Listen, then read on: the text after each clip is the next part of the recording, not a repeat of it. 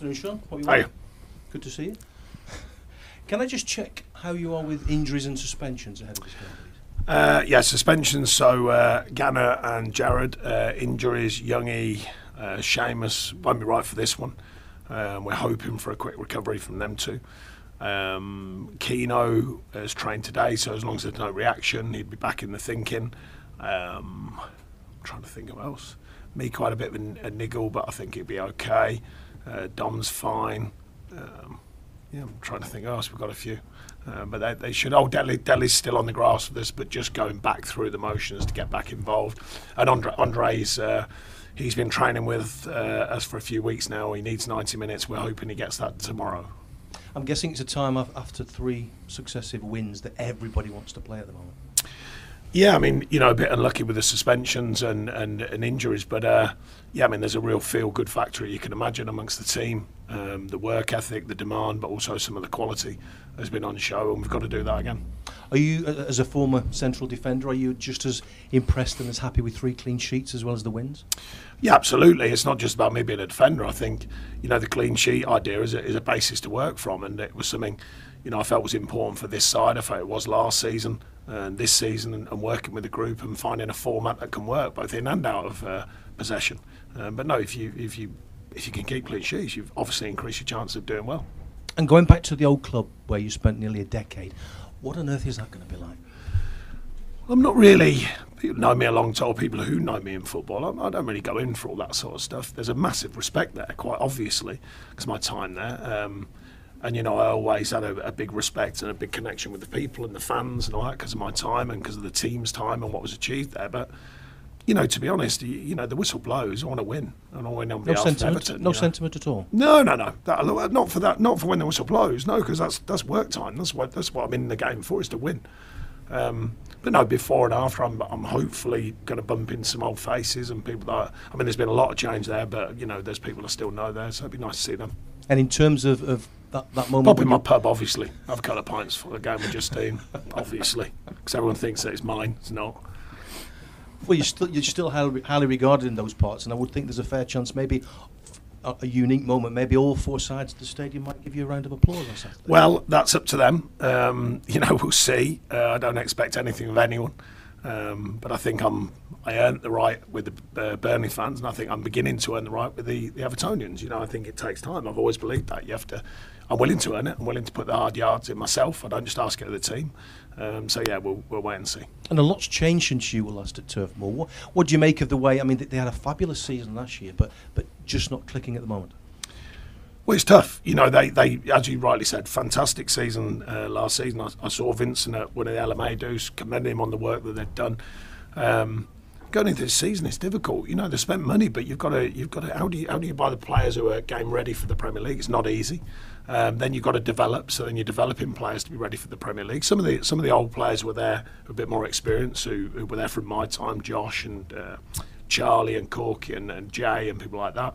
Um, but a lot of new players, and then you've got to you've got to mould it, you've got to form it, you've got to produce a team that can win, and you've stepped up to the Premier League. It's, it's a massive challenge um, for anyone going up, and you know I'm told more so from colleagues around the game who are in the Championship that the, the, the gap's got bigger. So therefore, it's got bigger, it's even harder to make that jump. So. You know, I I think they're a work in progress, and I think the manager speaks clearly about that. They changed their style slightly. It might have just been for the Brighton game, a lot more back to front, quicker, 4 4 2 ish, you know, a lot more of that side of the game. Maybe that's a change for the future. We'll have to wait and see. Um, but adapting to the Premier League is a challenge for everyone. And lingering still in the background is, is the appeal process uh, ab- about the deduction. A lot of people have, will have seen the correlation between the, the improvement in the performances and the wins and, and, and, the, and the appeal process. Do you sense that link, or, or or is that just a, a, red, a red herring at this stage? It's not a red herring, but I just think that the team was operating well before that. You know, I said early season we didn't get a win in the early games, but I thought some of the performances were excellent. Um, we we transferred that into winning performances. Then the news of the ten points, and then other than the Man United game, which I thought we played very well in that, to be honest, we've we've gone on and won three and, and looked like a, a, a team, you know, a competitive team. Um, but the work was already getting done. You know, I was pretty happy with the way the team were going before the ten point situation. What it has done, I think, is is enhanced it with our own supporters, enhanced the the feel of the club. I think everyone was shocked, and uh, I think not just Evertonians, not just us. I think I think the greater good of football were all shocked. We'll have to wait and see what the appeal brings, but to be clear on it with the, with the players, I said right, we've got to act as if that's it. You know, it's a done deal. So our, our focus is challenge ourselves now, no excuses. Let's imagine it's done for now, and then anything that comes our way, hopefully, would be a bonus if there is anything coming our way. Thank you for your time. Thank you. Thanks, Pete. We'll go to Julia at Radio Merseyside. Excuse me. Hey, Sean. Um, Hey. The challenge of Chelsea and Newcastle and the performances that were put in, obviously Burnley, we know as you look at the table, second from bottom. How do you ensure this week that there's there's no complacency, or is the mood around the camp ensuring that in itself? Um, well, I hope that the idea of complacency, I, I, I would hope the players, without any inf- uh, influence of mine over the last couple of seasons, um, will know that the you, ca- you can't, you know, you have to respect everything in the Premier League, and I think that's growing here. Um, so certainly the idea of complacency should be off the table. I think it is. I think the players are continually learning, you know, the everything you have to do to win games in the Premier League. They got to know it, by the way. We, we just really, I think, um, bring in a, a, a more a, a more defined awareness to them. You know, all the details of a game, all the details of a performance, and I think we're delivering that better and better. Um, and then the underbelly of the performance is, is the hard yards, the work that the team are willing to put in, and that's been on show. So you mix that with good organisation and quality, then you've got a chance in every game. You've certainly got a chance to be competitive in the Premier League, and that's what we're looking to be. You talk about hard work. Lewis Dobbin has, has played for the under 21s quite a lot. I know he's been working hard in training. You've said that before. He got his goal, and I think you could see what it meant to him. But also, the players around him, the senior players, were celebrating with him. How has he been this week, and how has, has that kind of seen him grow a little bit more in training, in, in his confidence? Yeah, I loved it. I loved it for him. I loved the reaction from the team and the fans alike. You know, when I talk about that kind of bond with the fans, I think moments like that add on to that bond. You know, um, and I think it was a, an authentic moment for the team. The way they all uh, responded to his goal. Good lad, great lad, in fact, and he's learning all the time. Um, frustrated by, you know, he wants to play, he wants to be part of it. Um, frustrated by not getting as many minutes as he'd like, which other players are as well but he's also got that nice, healthy respect for the fact of how the team are going, who's playing, etc., etc. But for him to come on and a fine goal as well, a fine finish, you know, what a, what a first goal for him. Is it harder for younger players in the squad when you know you find yourself in a situation and, and it's been through no fault of your own performances this time, you know, battling at the bottom of the table. So is it harder for, to give younger players that opportunity in games because you maybe want them to use some of the senior players that are used to that pressure? And how do you go about that managing that week to week? Um, a lot of it is taking all the kind of the, the, the inference that you sometimes put in, in yourself um, and just viewing it as it is. Who's training well? Who's who's fit? Obviously, who's fit? Who's training well? Who's playing well? Who's looking sharp? Um, both if they're in the starting eleven, if they're not. Um, you know, and, and really pushing aside some of the, the, the kind of barriers that can get in the way. You know. Um, so we've been open-minded with the young players here. Obviously, with Jarrad coming in, Jimmy that c- continually uh, Jimmy Garner, that is, you know, adding to his performance levels. Pato, um, you know, he's slowly but surely uh, improving, and then Lewis as well. So you know, there's just a few, but there's a nice feel about what that group are doing um, and how they're maturing into the Everton Football Club and team.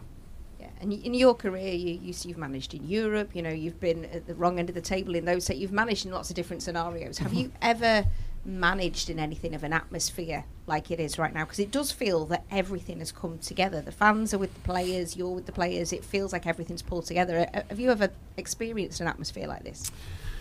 Um, excuse me. Well, I think we built a, a similar thing at Burnley, but not in the same size of the club. You know, the Forum. I mean, you know, Goodison, sort of forty thousand there. You know what it's, or you certainly know what it's like. Feels like an, an intense. You know, it feels like a cauldron. The, the fans are right there for you, um, and I think we've we've re- reconnected in, in a in a very authentic way, and I'm very very pleased with that. You know, I think the fans are playing their part, of course. The the, the players are playing their part. Um, and I mentioned when I got here, as you know, you know the, the the marvel of the past, but then bringing a modern future. But one of the marvels was the connection. You know, the belief in the shirt, the belief in the fans, the belief in the club, and I think that's on show. Um, add in the quality, add in some of the performance levels of individuals, add in the fact that we're getting the details right more often now. Then you know that's a really good mixture. Thanks, Julia. We'll go to Andy at the Press Association. Thanks. Yeah, just one, Sean, really. You know, speaking there about Goodison and the, the great the- sorry, atmosphere, but your away form has also been fairly good, yeah. So what do you put that down to? Well, there was a lot of noise when I first got here about lots of things, but one of the many many versions of it was about the uh, the away performances and the the away points. Um, we certainly reflect on that, looked at how we could change things, um, and then more more at home. People were asking me recently, um, you know, about what you know how could we change our own form? It was on form. You know, the form was good. It's winning, um, and that really comes down to taking your chances. We created a lot. Um, we have done in these games recently, and we've taken them and we've kept clean sheets. So you know that's the mixture every football manager and every player should want, um, and we've got to keep working, uh, working hard to get that to continue. Thanks, Andy. We'll go to John to the Premier League. Sean, Burnley have picked up half of their total season's points tally in their last three games. Have you noticed a recent improvement in performance, or is this simply the ebbs and flows of the Premier League, and what kind of game do you expect to see from them? Yeah, it can be. I think they had the, the big result against um, Sheffield United, um, sending off as well, uh, but they certainly capitalised on it. Um, going to the next one, don't get a win, then going to the next one, get a draw. They changed a bit for the Brighton game, so that'll be interesting to see if they stick with that format or go back to a more open format. You know, the, the challenge of the Premier League is a constant. That's the thing. You know, teams can have ups and downs and all the rest of it, but it is a constant thing, and that's why I endlessly talk about consistency, consistency of performance, week to week and within a game. You know, consistency of the minutes within a game, um, and finding consistent uh, consistency. Sorry, as individuals. And the only way of doing that, in my belief, is on the training field. You know, if we get that consistency right, it goes naturally into a performance. And I think that's been the biggest thing for me. So the ups and downs of Premier League season can happen to most, not all, um, but to most. And you've got to deal with it and you've got to make sense of it. And you've got to keep searching for what changes it and what makes it right. You mentioned the word consistency. One player who seems to have started to find that in particular is Abdoulaye Doucouré. He'd scored four Premier League goals in 69 games under different managers. He's since scored 11 goals in 31 under yourself. How are you finding that you're able to get the best out of him?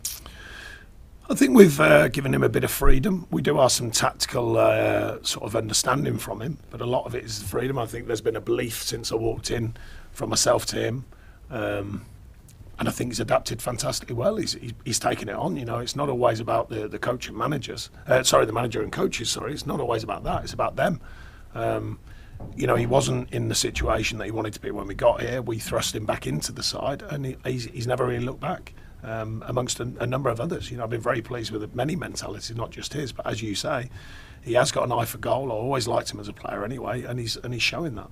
And finally, for me, um, you talk about Lewis Dobbin a little bit earlier on. That means his goal and Everton's sub has come on and scored in the last two games. What does that emphasise for you, and how difficult is it to maintain motivation from absolutely every single player that's perhaps not even starting games?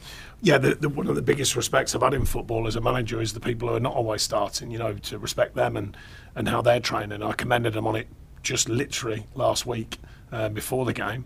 Um, and then people affected it again, and, and this week will affect it again because of suspensions and, and injuries and that sort of thing. So, you know, I always impress upon the group how important the people who are on the periphery, who are not maybe playing at one given time, how important their work is and how important they look after themselves. And I have a massive respect for the people who are not playing, not just the players who are playing. Thanks, John. So we'll go to work. Just touching on that, Sean, obviously you are enforced with a change at, at centre half. Michael Keane and Ben Godfrey, the, the two who look like they might come in. How have they looked in training? This, in the last Yeah, fine. They look after themselves, you know, and, and that's if we play with two, don't forget. So, you know, there's options there. Um, they're both very good players. They're both very good professionals. Um, the way they're training, the way they're looking after us, uh, themselves, sorry. Um, so they'll be ready. You just ask about Ben Godfrey because obviously a couple of years ago Everton made a substantial investment in him and he's had a couple of stuttering seasons maybe after being on the periphery of the England squad. So do you think he's maybe a victim of a couple of managerial changes and positional changes and how do you get him back to those levels that he did show maybe in his first season? Yeah, maybe, maybe, but he's he's training very well. Um, I think it's fair to say the two centre halves who have had a good run together with Jarrad and Tarky. They've played very, very well, and I think there is an honesty in football from players, and I think there is from Ben and Keano to look and go, well, they are playing very well, which they are. Um, so therefore, waiting for your chance and then taking it when it comes, you know. But they're, they're two very good professionals. and They're looking after themselves, so they'll be ready. Just another one. You said on uh, when after the game when you brought Lewis Dobbin on that was close between him and Arnaut Danjuma. Danjuma's only played about 20 minutes in one of the in the past six games. So how's he looking? And obviously with January coming up, um, is there a chance he could maybe go back to Villarreal? Is there a break in the loan, or is that something? Yeah, we, we see about all of that sort of stuff. As you know, we're carrying a pretty light squad. Um, yeah, these these are judgment calls. I mentioned afterwards the idea of subs, and people talk about it a lot nowadays. You know, whys and wherefores, when, why don't you make more, why do you make less, all the rest of it. Um, you're going on the moment in time when you and your staff are looking at a game and going, right, what does this game need? And every footballer has a v- slight different style, some radically so. Um, and we just felt it was right on this occasion. Uh, this occasion, sorry to get Lewis on. That doesn't mean the next time it's not Arnie. So, you know, these are judgment calls and they happen very fast. And sometimes you get it right, sometimes you don't.